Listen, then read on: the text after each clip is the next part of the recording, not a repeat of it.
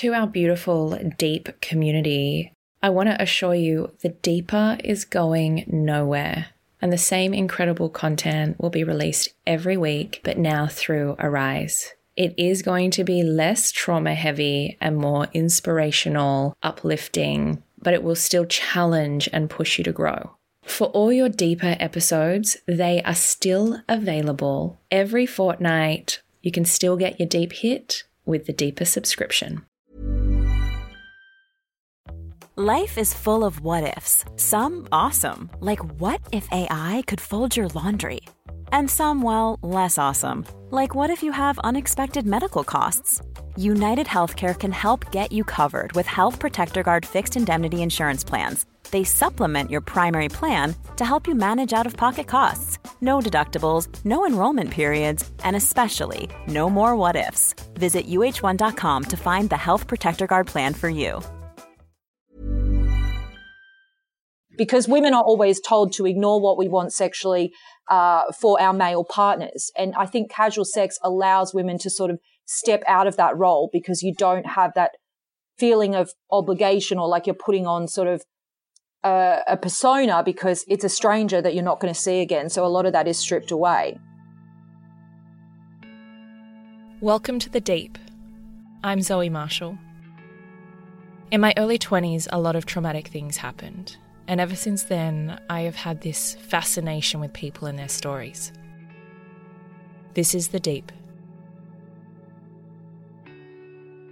Are you a slut? Do you know any? What do you think when I say that word? Slut.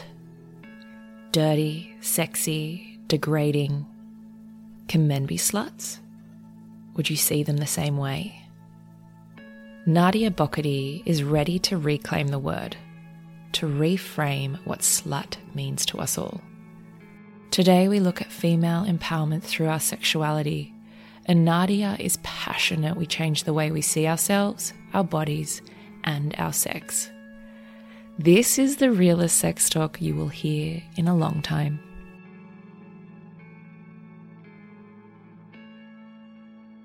Nadia, welcome to the deep. It's good to be here. Thanks for having me. I know you are definitely a woman that is ready to go there because you kind of like you're a woman after my own heart. I want to start by saying, or even asking, how do you feel with the term slut? It's uh, that's a really good question. Um, for me, I think it's something that I'm sort of really re-energized about because I'm seeing a lot of women actually reclaim it. You know, I think it's there's been a real turning point in the past few years, particularly with Amber Rose's slut walk over in um, the states, which was all about reclaiming a slur that has been used to degrade sexually confident women and women who openly enjoy sex. And so um, I'm seeing a lot of women reclaim that word in the same way that, you know, the LGBTQIA community has reclaimed the word queer and uh, the, the fat positive community has reclaimed the word fat. So um, I think that uh, the way that I see slut is something that has definitely been used. It's historically been used to degrade women, but um, I see it as an empowering term now. I say that you know I call myself pro ho and pro slut, um, and I, I'm all about you know women you know having a slutty exploration phase and you know coming into their sexual power. And I think slut doesn't necessarily have to be an, a derogatory term that we apply to that. Are you a slut? I would like to think that I am. Yeah. I mean, the way that I would define a slut is just uh, a woman who embraces her sexuality and enjoys sex as openly as a man does. And so I think every woman should be a slut in that sense. I mean, you are pretty ballsy with the content you make and the experiments you do. Can we talk about finding a hundred men for sex? Yeah, so I I basically uh, it was a, a, video I did for YouTube, uh, and basically I propositioned a hundred different men for sex, and the idea was basically to flip the script on men, uh, essentially doing the same thing that obviously men do to women online, not just on dating apps, but on social media as well. And just to see what the reaction would be if I essentially did the same thing that men do uh, so often to women. Mm. And what did you have to actually sounds bizarre. Did you have to follow through? Like if they were like yes meet me here at 7 p.m what happened?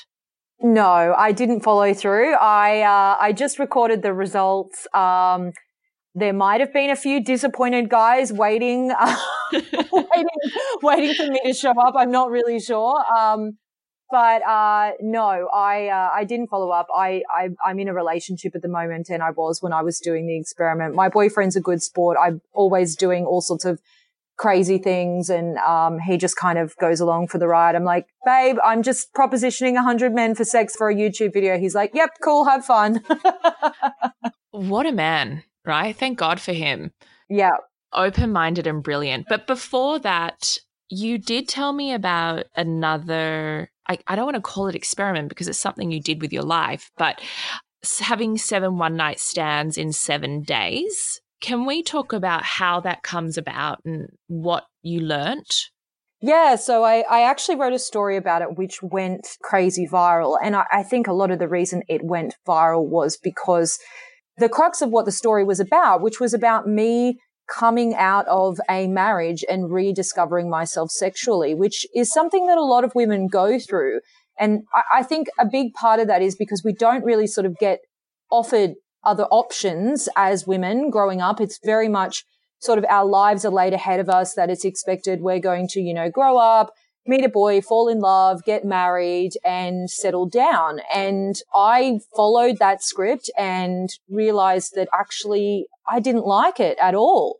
Um, and it was no fault to my partner. You know, I had a great husband, but I wasn't happy in the marriage. Marriage wasn't for me. And I was conflicted over what it meant to be a wife and to be someone's wife and to take someone's name. And, um, just so much of the construct of it didn't sit comfortably with me. And so eventually when the marriage dissolved after nearly 10 years, um, I came out of it and felt I, I guess I had, it sounds quite wanky, but I had sort of like an eat, pray, love kind of like self discovery, but more slutty.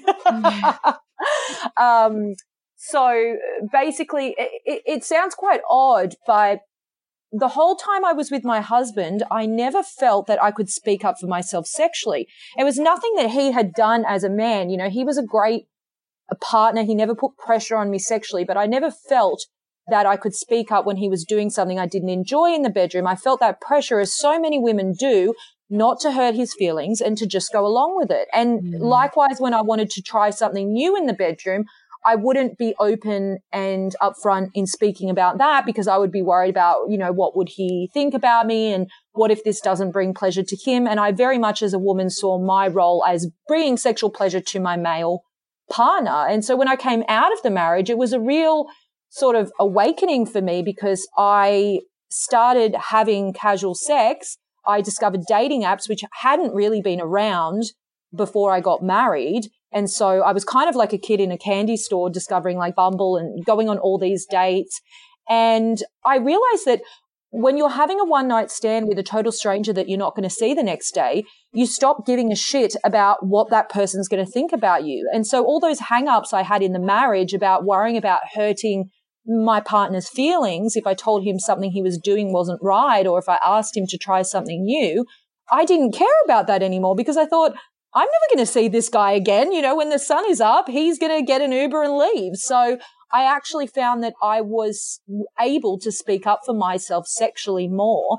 Mm. And I sort of rediscovered myself through casual sex. I guess sleeping with strangers was kind of like a vehicle for that for me. And it just so happened that I ended up having not by any sort of planning, but seven one night stands in seven days as part of this period. And I wrote about my experiences and eh, so many women wrote to me to say, you know, I had a similar slutty period coming out of my long term relationship or my marriage. And I really relate to what you went through in terms of finally learning to tap into what you wanted sexually. Because women are always told to ignore what we want sexually uh, for our male partners. And I think casual sex allows women to sort of step out of that role because you don't have that feeling of obligation or like you're putting on sort of a, a persona because it's a stranger that you're not going to see again. So a lot of that is stripped away. Men would never say, I went through a slutty phase. You know what I mean? they just Oh, don't even say, they don't even say they go through a phase. They just are. And it's like we have to define ourselves by moments in time. Like I was married and I was a good girl, and then I was a slutty girl, and then I was a relationship girl, where men are just like, I'm just Bob.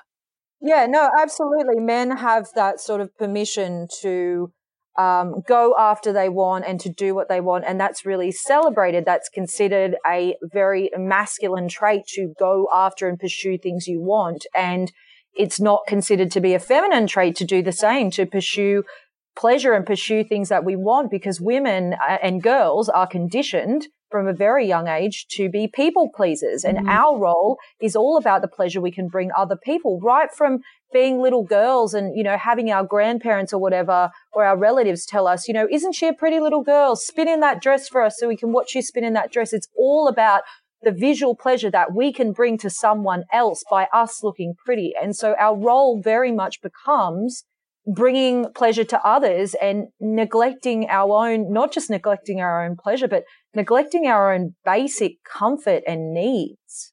Mm.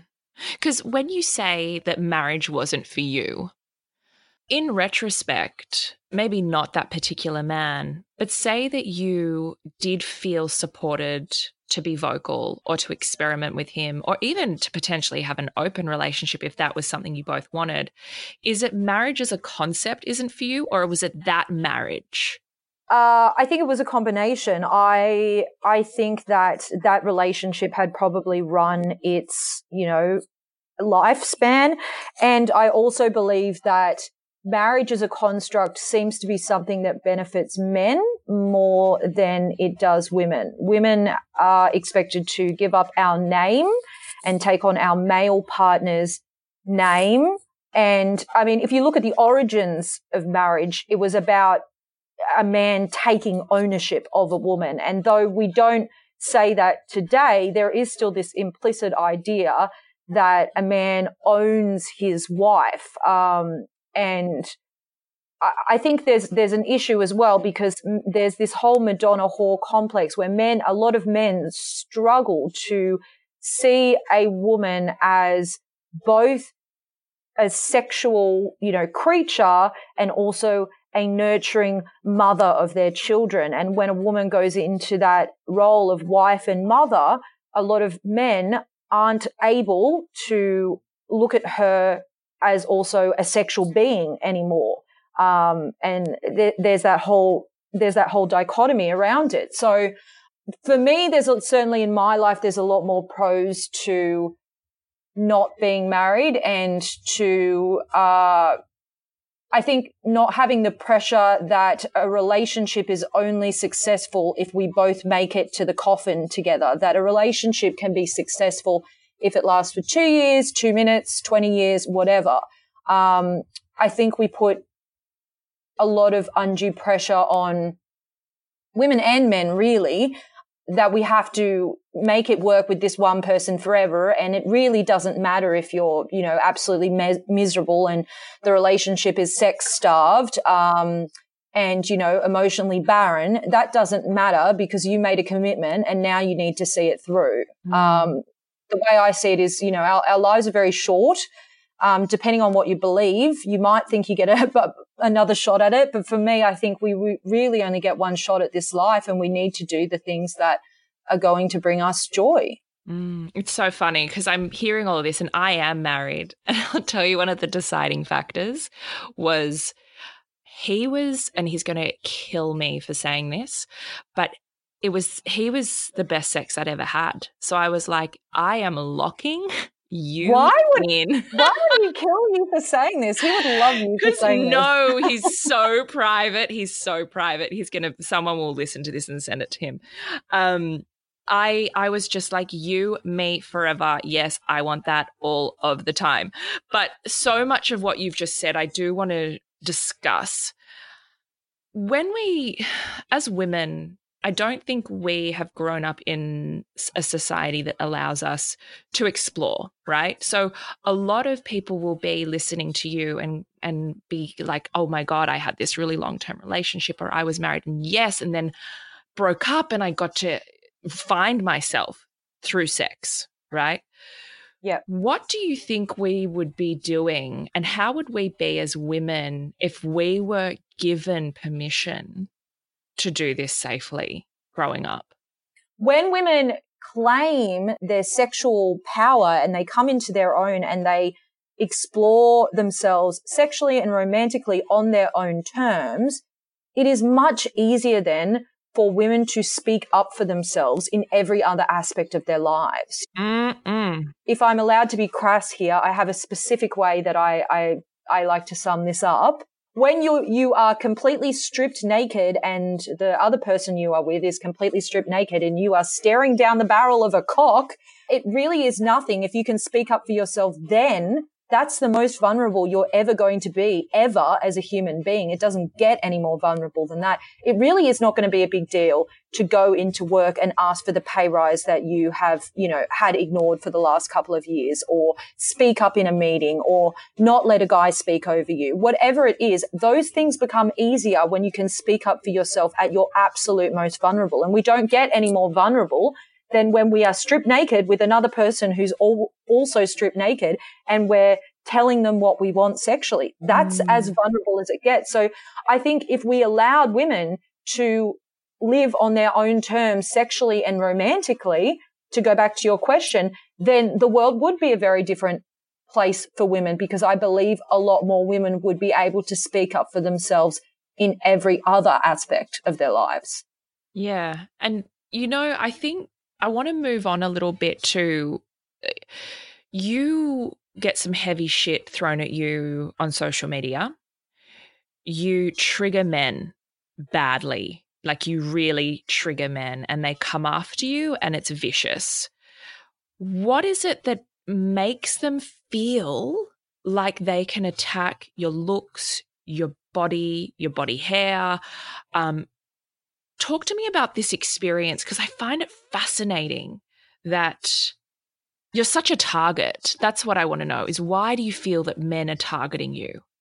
Because quite simply because I am a woman who talks openly about female pleasure from a totally female centric place.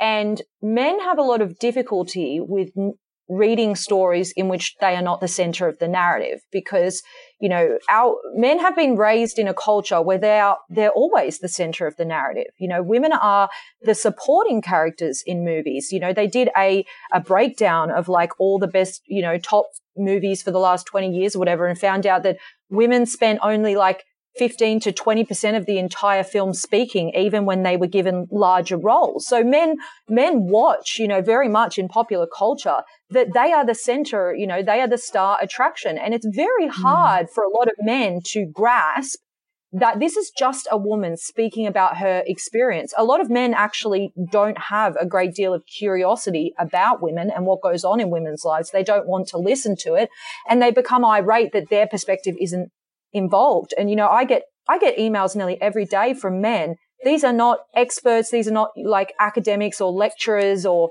you know, people who've written books. This is just Joe Blow down the street writing me an essay length email on why I need to interview him for my next column because he can provide a good male perspective and my column is lacking in male perspective. And I always politely write back and say, if you want a male perspective, just go literally anywhere else on the internet or just the world you can get it quite easily. My column is written by a woman for women. If men would like to come to the party and learn, I welcome that. That is brilliant. Uh, but this is not a space for you. And that triggers men. And quite often the reaction shifts very quickly to you ugly, fat, disgusting whore.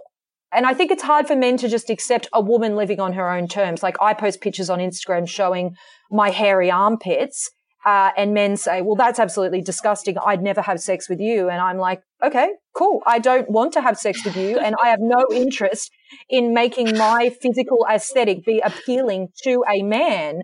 I, my partner that I'm with, that happens to be a man, loves me for the person I am and he could care less if my whole hair was, my whole body was covered in hair or if I weighed another 50 kilos because that is not why he is with me. He does not value me as an object for his visual pleasure. It just seems um, almost crazy like that that is where their thoughts go armpit hair equals i don't want to have sex with you i need to tell her i'm going to put this um, as as a comment like that just is mind blowing for me. What I do want to bridge the gap with though is you are pro porn. Yes. Um now I've had a porn star on the show and I discussed with her she's mainstream porn and I discussed with her the responsibility of her work being out there and young men and women believing that that is how sex should be um, and then recreating that or, or having expectation of that. With porn, do you see that can be dangerous? I'm pro porn too. I'm just asking your perception of that. Oh, I, I could not agree more in terms of porn not being a learning tool and the fact that, um, you know, a lot of specifically young men do use porn as a bit of a measuring stick for female pleasure and then try to replicate things, uh, which may be, you know, not enjoyable things for women. They may be things which uh, cross the line of consent. Uh, I think we sometimes we have a hard time remembering that porn is a performance. We because you know we we can watch like an action movie like an Arnold Schwarzenegger film and watch Arnold Schwarzenegger get his head blown off, and we know that's not really what happened. We know that that was a a stunt or whatever, but we watch porn and we think that this guy put his dick in a, a woman a couple of times and she had multiple screaming orgasms. And we think, okay, that's how women tell themselves, that's how my body should work. What the hell is wrong with me? And men tell themselves, great, that's what I need to do to get a woman off. But I don't blame the porn industry for that at all. I blame sex education. I blame the school curriculum. I have been before I was a journalist, I was a high school teacher and I have like been in the system and seen how inadequate and how poor sex education is. And sex education honestly leaves more questions than it ever gives answers. And young people are, you know, desperate for information about sex. And so there's really nowhere else for them to turn than to porn. And so if we want people to not be using porn as a learning tool, we need to teach them in other ways. And that should be coming through school. I see that as the school's role. And I don't think we need to demonize porn, but I think it, we need to not use porn as a learning tool for the way that sex works. In the same way that I would say, don't go and watch a romance movie and expect your boyfriend to be like Ryan Gosling or you will be horribly freaking disappointed. you know, it's, it's a fantasy that you are watching. And so we need to be able to separate that. So, which part of you is pro porn? What angle?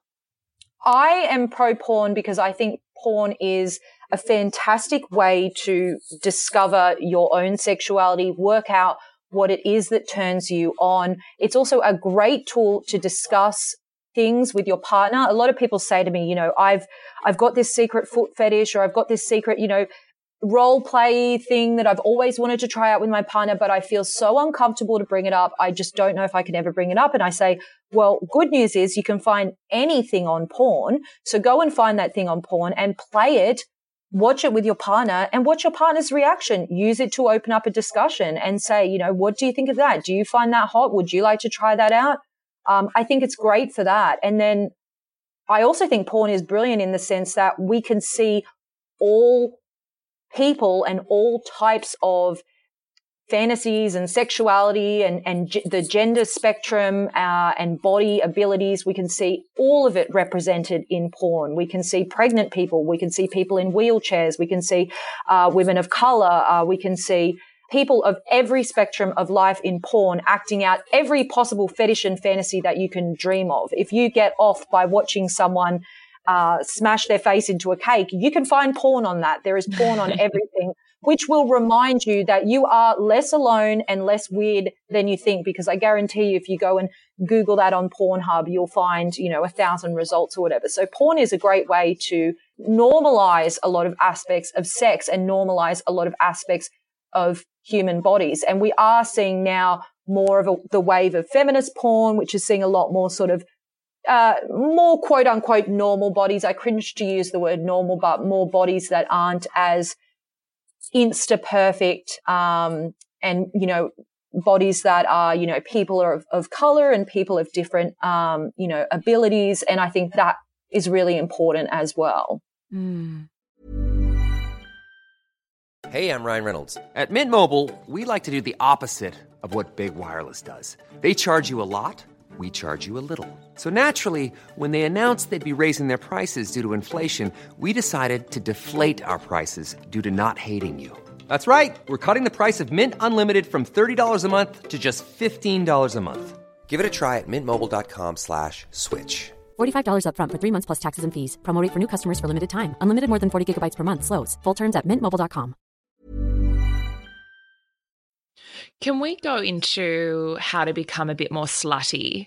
Whether single or in a relationship, let's cover it all.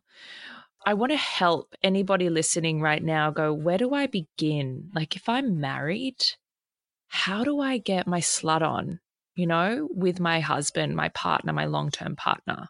I think it's very difficult for women and you have to start small because, you know, like we were talking about earlier, women have been conditioned from a very young age to put their pleasure and their comfort last. And so the simple act of just speaking up for yourself can be absolutely mammoth for a lot of women. I mean, I have women that will email me after they've read one of my columns and say, actually, I haven't told my husband of 20 years that I faked all my orgasms with him. I, you know, I've read lots of emails from people saying that.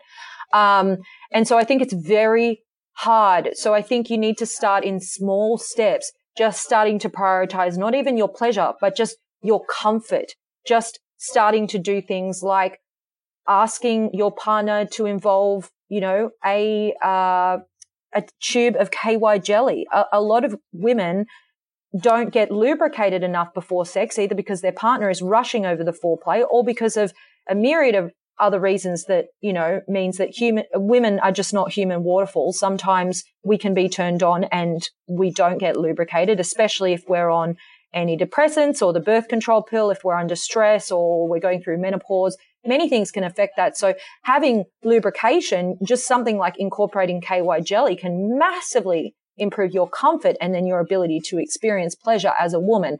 And so I think just this, the small act of bringing that into the bedroom and saying to your husband, Hey, I would like you to start bringing out the tube of KY jelly every time we start having sex and just allowing yourself to experience what it's like to have that step up of comfort and then to step it up in baby steps from there. Start, um, asking for things that you want to try in the bedroom. And a lot of women I know are going to be listening to this and say, well, I don't know what I want to try because it's never occurred to me that what I want matters. Uh, in which case I would go back to porn and say, go and watch some porn, watch all kinds of porn and find something in there that turns you on. And then ask your partner, Hey, can we try that thing? I would really like to try that thing out. I, that, that looks interesting to me. I'd like to give that a go.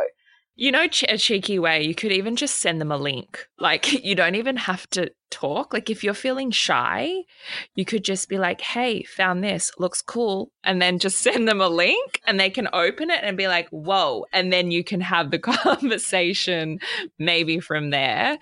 For the single ladies, maybe that are even coming out of a marriage or maybe, you know, uh, like in their 30s, 40s, not just young single women. Because I am finding that the young single women are feeling more sexually empowered. Um, would you say that's right? Yeah, absolutely. Because young women are having access to more sex positive female role models than you and I had Zoe when we were growing up. We didn't have yes. people like Amber Rose and the Slut Walk over in LA that's about celebrating women's right to reclaim their sexuality. We didn't have these sorts of things. And so I think there are more positive, sex positive role models. Women like Cardi B, you know, the WAP song has been great for really uh, igniting a conversation around female pleasure and the fact that, you know, women can do the same things that men have been doing and we can do it just as un- unapologetically. Um, and so, yeah, I absolutely think younger women have a much safer space to be able to explore themselves sexually and to, to not feel shame around that. So, say they miss the cutoff of that, right? And they're like, okay, I'm single. I do want to explore, but I also, there's a lot of, you know, strange men with strange expectations as well. How do I be clear with what I want to do and where I want to go with this? Yeah, I think um, in terms of the strange expectations from men, I think that really does come back to uh, we have to remember that we're not only shortchanging girls in sex education, we're shortchanging boys as well because they just do not have a clue about how female pleasure works. And they are really just trying the best they can do by replicating things that they've seen in porn. And the majority of men will actually be quite relieved and quite enthused to be given a little bit of instruction in the right direction. I, I know women think that if I tell him to change path and do this other thing, it's going to hurt his feelings. But I can guarantee you, because I, so many, so many men, you know, will reach out to me when my column comes out. I'll get hundreds of emails from men saying, you know, I wish, I wish my wife would tell me this. I wish my girlfriend would tell me this.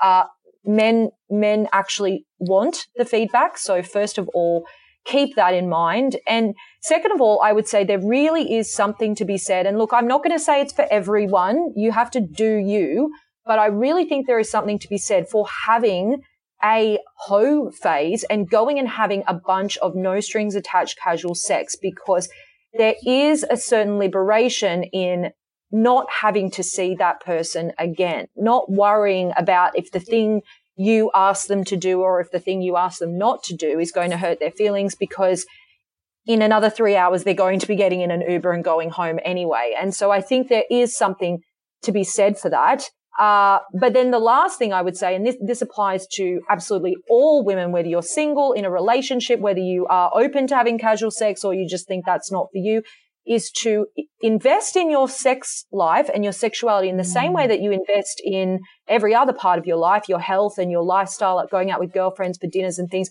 Buy yourself a vibrator, buy a clitoral vibrator, discover your clitoris, learn what your body likes and doesn't like, and you will just be amazed at how much you are empowered then with that newfound knowledge to speak up for yourself in the bedroom. Because once you experience the immense pleasure that your body is able to bring you, you're not going to want to go back from that. And so many women aren't able to experience that pleasure when they're with a partner because we're too in our own heads. We're worried about mm. our fat rolls or our cellulite or the way the light looks or if our makeup smudged. We're worrying about so many things.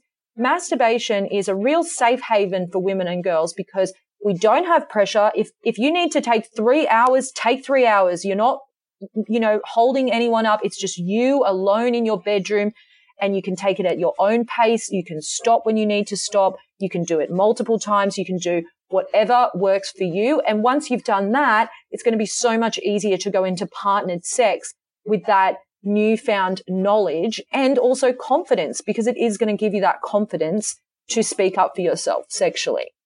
Should we both give a secret away? Like my secret to everyone is post if you've already done the um, clitoral stimulator and you're ready for something new. This is still clitoral, but the womanizer like is my gift to everyone today is go and buy one of those because that to me was a real game changer. Yeah, I've spoken to a lot of women about not just the womanizer, but the clitoral suction toys. And a lot of women have said that that was, that was the real, uh, eye opener for them in terms of just learning the amount of pleasure their bodies could receive. Um, mm. for people that haven't heard of the clitoral suction toys like the womanizer, um, basically the premise of them is it's very lazy masturbation because you don't have to rub it around or pull it in and out. You just put it on your clitoris and lie back and enjoy the pleasure. But what it does is that very gentle suction. It's not like a vacuum cleaner suction. It's very, very, very gentle. Um, it draws blood flow into the clitoris, which means that the clitoris slowly starts to get more and more engorged. And the clitoris gets very engorged right before we have an orgasm. So for women who struggle to orgasm, who have a lot of difficulty orgasming, usually it's actually a problem with genital blood flow. I know myself, I was on antidepressants for a couple of years and they like birth control, reduce genital blood flow. They make you a lot more sort of muted downstairs. And so a toy like the womanizer or something with a clitoral suction um, tip on it is going to basically hack your body because it's going to force that blood flow into the clitoris. Mm. Uh, and the orgasms are going to come thick and fast. So it's definitely a good recommendation very fast indeed. And I also want to say, because, you know, I'm really happily married, but this is like a PSA. I didn't get to have a one night stand. And I I regret that. You know, I regret even if it was awkward and weird and uncomfortable, I can't say that I got to do that. And that is I bought into society structure that that wasn't allowed. And I'm I'm disappointed, you know, that I didn't get to do that whether that was with a male or a female. So if you're listening to this and you are single, or you're listening to this um, and you've just broken up or whatever, I think it can be a really exciting um, subject to immerse yourself in. It really can be. And I know a lot of it can be um, overwhelming and daunting if you are on the apps because a lot, you know, it's, I've, I'm married, but I've been through friends' messages and that's intense. But I think you can also find a really beautiful way to give yourself space with your sexuality, you know? And I don't mean that when you're not in relationship because you can give yourself space to do that. But don't you think that there's something so beautiful with singledom? Absolutely. I think it is uh, a really great time to discover yourself. And I think we really have it sort of pummeled into us that we don't sort of become valuable to society until we are attached to a man. And so there is a lot of pressure to just hurry up and get in a relationship. That might not be a marriage. That might just be bouncing from one boyfriend to another. And so, you know, it's about sort of realizing that we actually have plenty of value on our own, that women have just as much value as men do because society does not look at men as needing a woman in order to be valued. It's really something mm. we put on it's something that we put specifically on on women. You know, you look at men. Men are always called Mister Mr. Is my boyfriend's name is Kai. Uh, he, you know, he'll be Mister always, whether he's married or not married. Whereas women, we are Miss or we are Mrs. Our whole identity is basically determined around whether or not we are attached to a man, whether or not we get to be called a miss or a missus. Our actual way we identify is based off whether or not we are attached to a man. And so that puts undue pressure on us to be constantly pursuing a relationship when the reality is that we are just great as we are. And there's a lot of fun to be had just being on your own and enjoying your own time. You are you're living it you're embodied right now. And i don't know if that's because it's your personality or it's your career but how do you start to do things and explore things such as society norms and challenging them? So letting your armpit hair grow out and just vibing it and seeing if it's for you or if it's not or trying uh, interesting types of sex or whatever it is that allows you to push back an, a societal norm. How did that begin for you? Because I, I do want to challenge people to push back if it doesn't feel right for them. It's really about just starting small and um, about n- not taking no for an answer when things are really important to you. Um, I went, have been through a nearly 10 year journey of having endometriosis and having doctors deny my pain, tell me the pain was all in my head. And the research shows that women on average take seven years. This is the average. Mm. Seven years to receive a diagnosis of endometriosis. Mine took nearly eight, uh, because of the fact that women's pain is constantly minimized and denied. And this is part of the way that we tell women that their needs, their comfort, their pleasure, their desires, these things do not matter. Just go mm-hmm. away, just ignore it, just deal with it. People tell it to me online when I'm having people bully me online. They say, don't speak up about it, just ignore it. And it's about actually pushing back and saying, no, actually, I'm not going to ignore it because women have been told to be quiet, to go away, to just ignore things for all of time. And it's gotten us precisely nowhere. And so speaking mm. up is so important. And it's a, it's a really tricky one because I've had endo for years and years and had two removals and I'm starting to get symptoms back and even because it's silenced as well, we're not even allowing men to hear what's going on to make it normal. So I was interviewing someone and I I hemorrhage during my my periods and I was in an interview and it was two men in the room and I couldn't like even normalize it. Like, obviously, I'm feeling awful. I'm also, this thing's happened and it's embarrassing and uncomfortable. And, but it's not, I have to hide it all as well. I have to make them comfortable in my pain. So I think we also have to allow men the, they have to see this. They have to hear it and they have to see it. I completely agree. You know, just listening to your story of how you were more worried about maybe making these men feel slightly awkward or uncomfortable than you were about the fact that you were in probably excruciating pain and discomfort. Um, I think that just is such a metaphor for the way that mm-hmm. women go through our lives. And, you know, that, that's the way that we, we look at ourselves in the workplace that's how we often are in social settings and with our family, putting our needs at the absolute rock bottom last. And that's very much how we are in bed. You know, there is a, there was a, a study done that found it was something like one third of women have painful or uncomfortable sex and do not even tell their own partners about it. So women are repeatedly having sex that is physically hurting them and saying nothing about it. And you hear that and you think, well, why would someone do something that's hurting them over and over again? Well, it's simple because women have been told for our whole lives that our our comfort doesn't matter. It doesn't mean shit. And so this is something that we now need to actually start unlearning. Like we need to like, if you're listening to this today and you're having like a wake up call, like, yes, actually, I have ignored my comfort. I have ignored my pain and, and let alone my pleasure.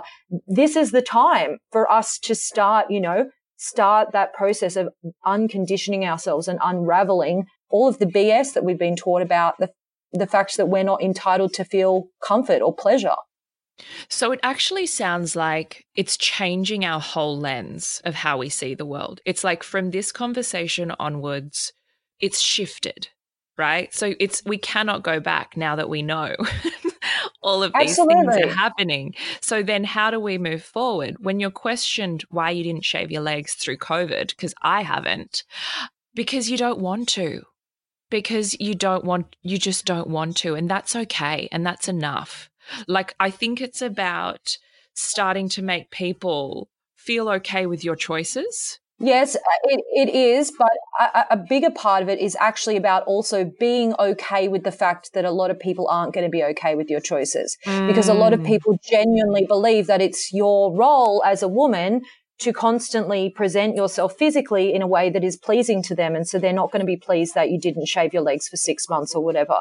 Um, so for me, it's really more about saying, well, I'm going to allow those people to not be happy with the way I look and it's not going to affect me because – I, through doing a lot of work on myself, have realized, and you know, I hope people listening in today start to really think about this concept that your worth is not, it has nothing to do with the way you look. That's so arbitrary. We can't do anything about, I mean, we can get some lip injections and whatnot, but we can do very little about it.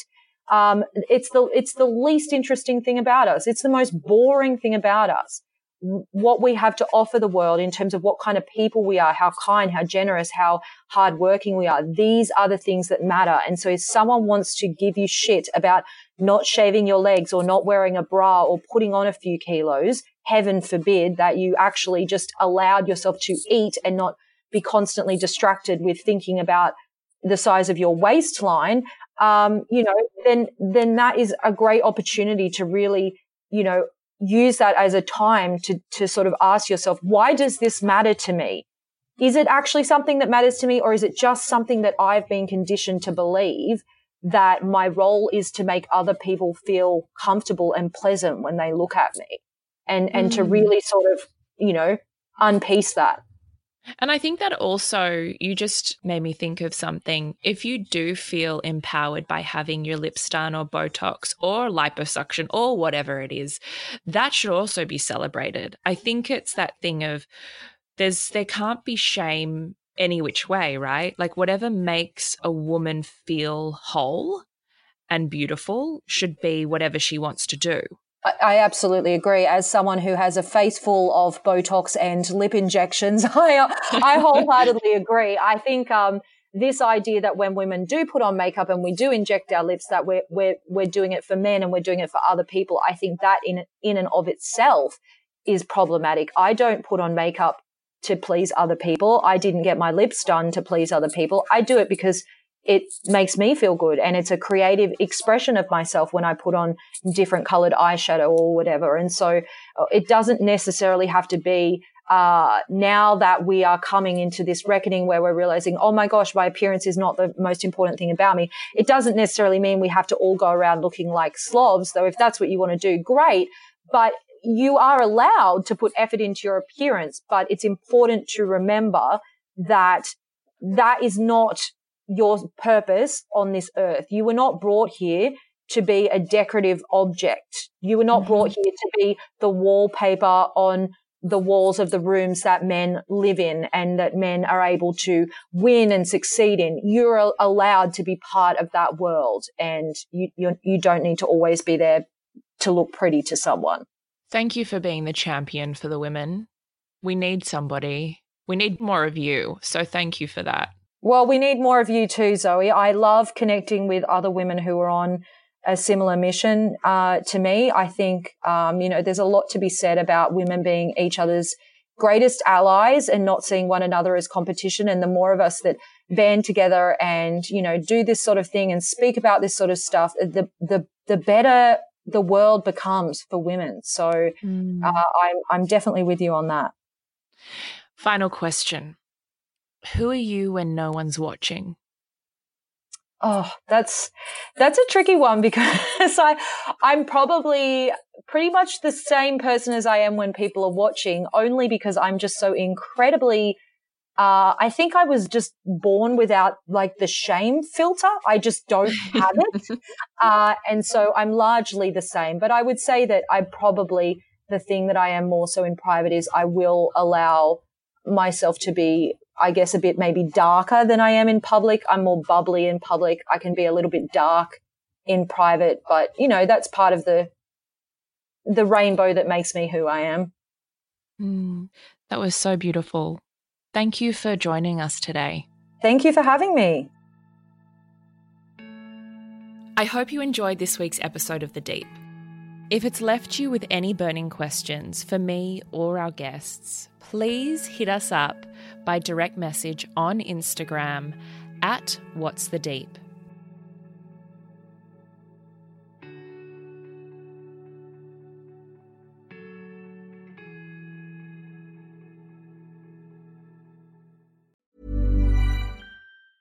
Planning for your next trip? Elevate your travel style with Quince. Quince has all the jet setting essentials you'll want for your next getaway, like European linen premium luggage options, buttery soft Italian leather bags, and so much more. And is all priced at 50 to 80% less than similar brands. Plus, Quince only works with factories that use safe and ethical manufacturing practices. Pack your bags with high-quality essentials you'll be wearing for vacations to come with Quince. Go to quince.com/pack for free shipping and 365-day returns. Hi everybody, it is Zoe here. Change is coming to the deep. I want to welcome you to Arise. It's uplifting, it's quirky, it's curious. It's all about the mindset and self discovery to be more helpful and of service. During 16 of the Deep, you will hear some of these episodes, and I'd love to hear what you think of them over on our Instagram at What's the Deep.